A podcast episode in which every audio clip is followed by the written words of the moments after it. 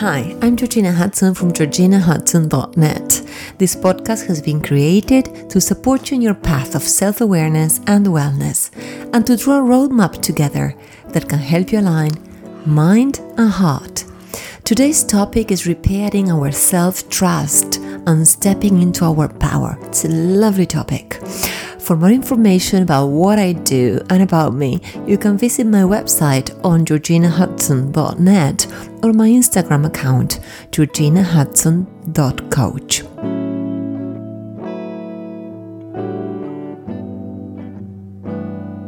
So, what's up, people? Hello, hello, hello. I hope you had a happy Easter.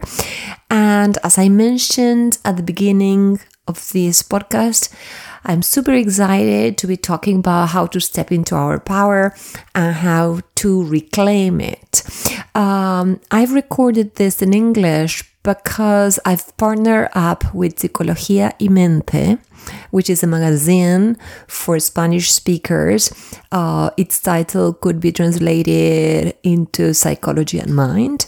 Uh, it is a very renowned magazine, so I'm super excited. I'm so pumped about being a part of it. So, if you're bilingual, I strongly encourage you to browse the thousands and thousands of free material they offer online.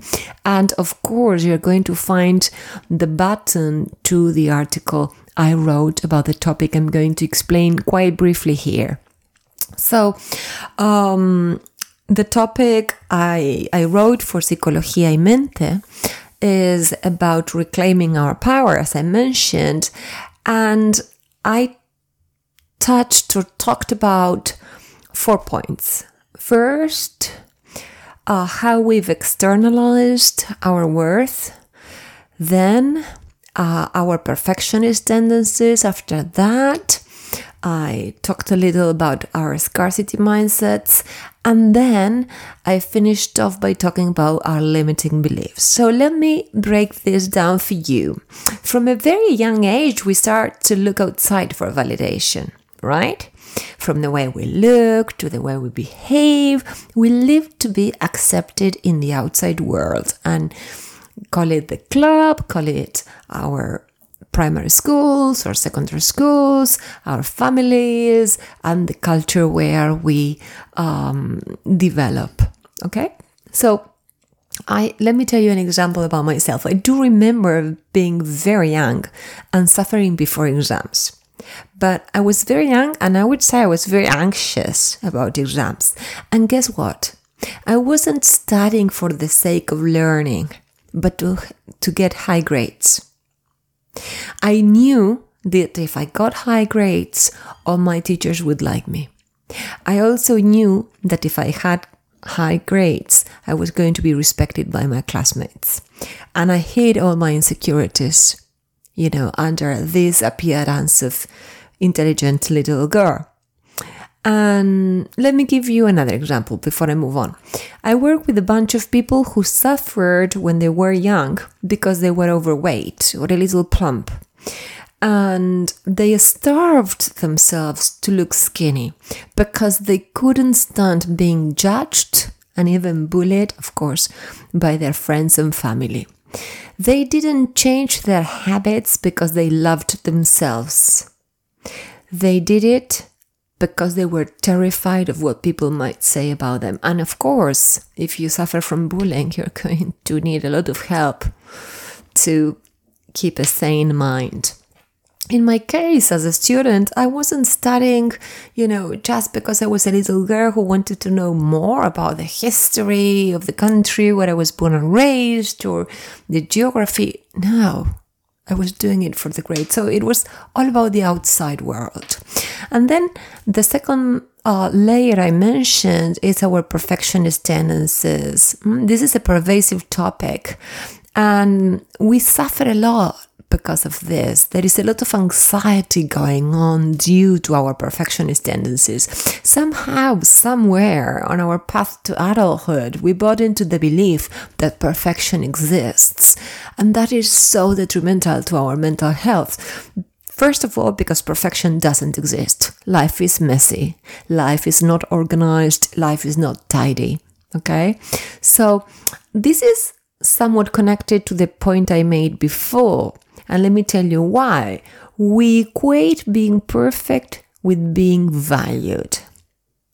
We equate being perfect with being uh, valued by the outside world. That is why there is a connection there.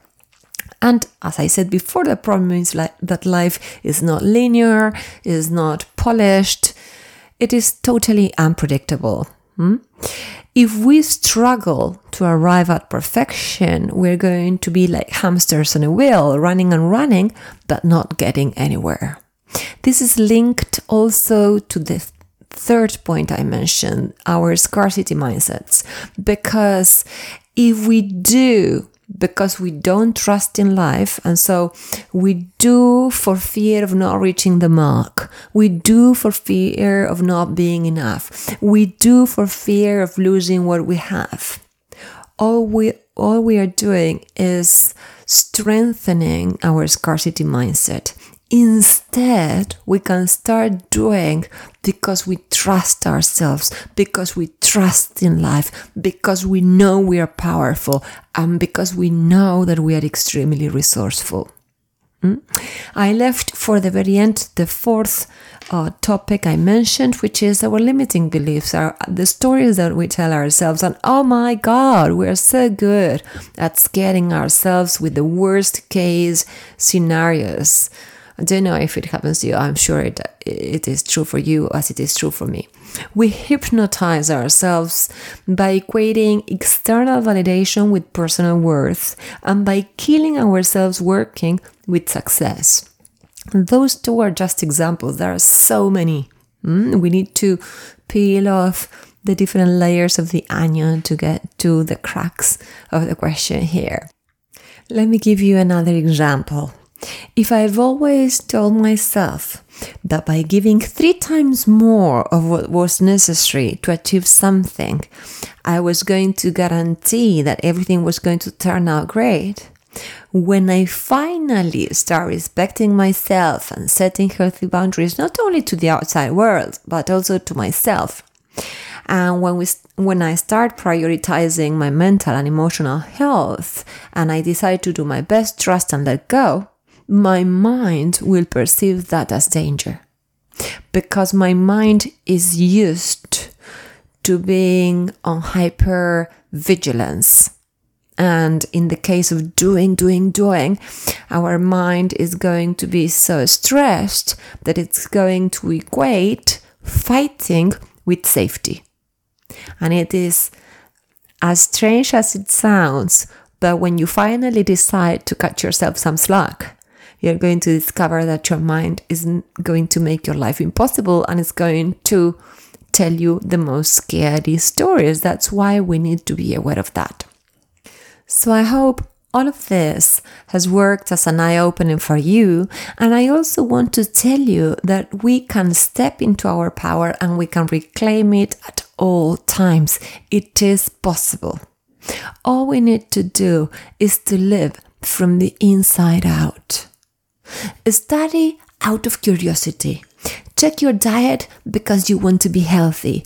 And I'm going to say a very bad word. So excuse my French, but fuck what other people think about you.